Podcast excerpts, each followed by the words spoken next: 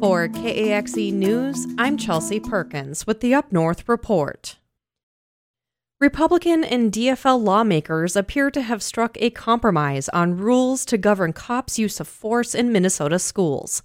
The Minnesota Reformer reports that DFL lawmakers have been working on legislation to scale back a law passed last session that limited how school police can physically restrain students. Last summer, police agencies began pulling officers out of schools over concern about the new law, which bars adults, including school police, from putting students in the face down position.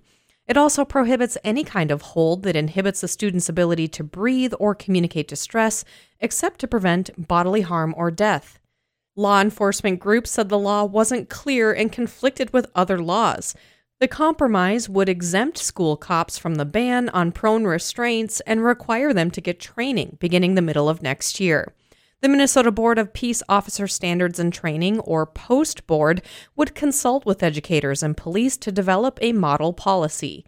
School districts would then have the option of adopting the policy with the goal of minimizing the use of prone restraint.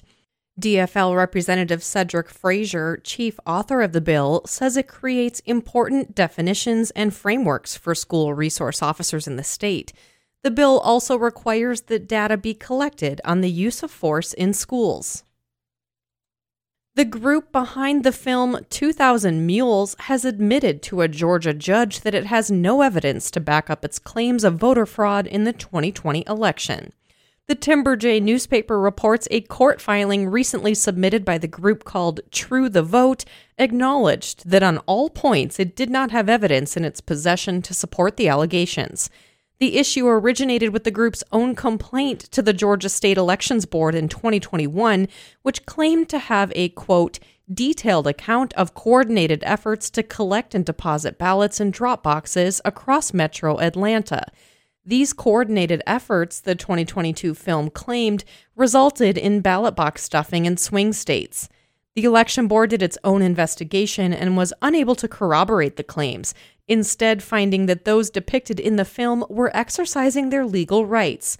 The movie was shown in theaters across northern Minnesota, cited in efforts to perform recounts and audits, and in some cases, used as part of politicians' election campaigns. Timberjay publisher Marshall Helmberger says Republican State Representative Roger Skraba organized an Ely showing as part of his campaign kickoff in 2022.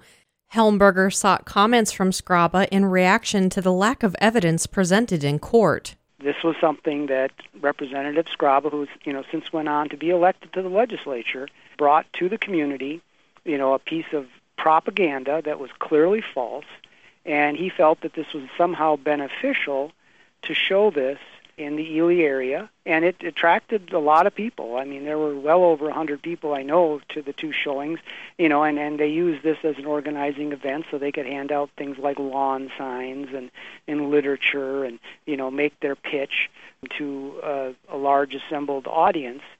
To me, it just seemed like this was an accountability moment.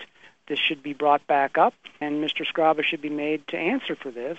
But Helmberger says he has yet to hear back from the representative. The city of Hibbing and Essentia Health announced the launch of a community survey to gather information about the walking environment in Hibbing. Megan Buffington has more information. The survey aims to empower residents to actively participate in shaping the future of walkability in the area, according to a news release. Hibbing residents can complete the survey online at orangeplacesproject.com slash Hibbing or visit the Hibbing Public Library to complete a paper copy. The Hibbing Walkability Project survey will take approximately five minutes to complete. All questions are optional, and the city says individual responses will remain confidential. Those who respond by March 31st will have a chance to enter a drawing for a $15 gift card to Super One Foods. Findings from the Hibbing Walkability Project may also help secure grant funding to address identified issues for pedestrians in Hibbing. Megan Buffington, KAXE News. That's it for the Up North report from the KAXE News Desk. I'm Chelsea Perkins, telling the stories of northern Minnesota through local news.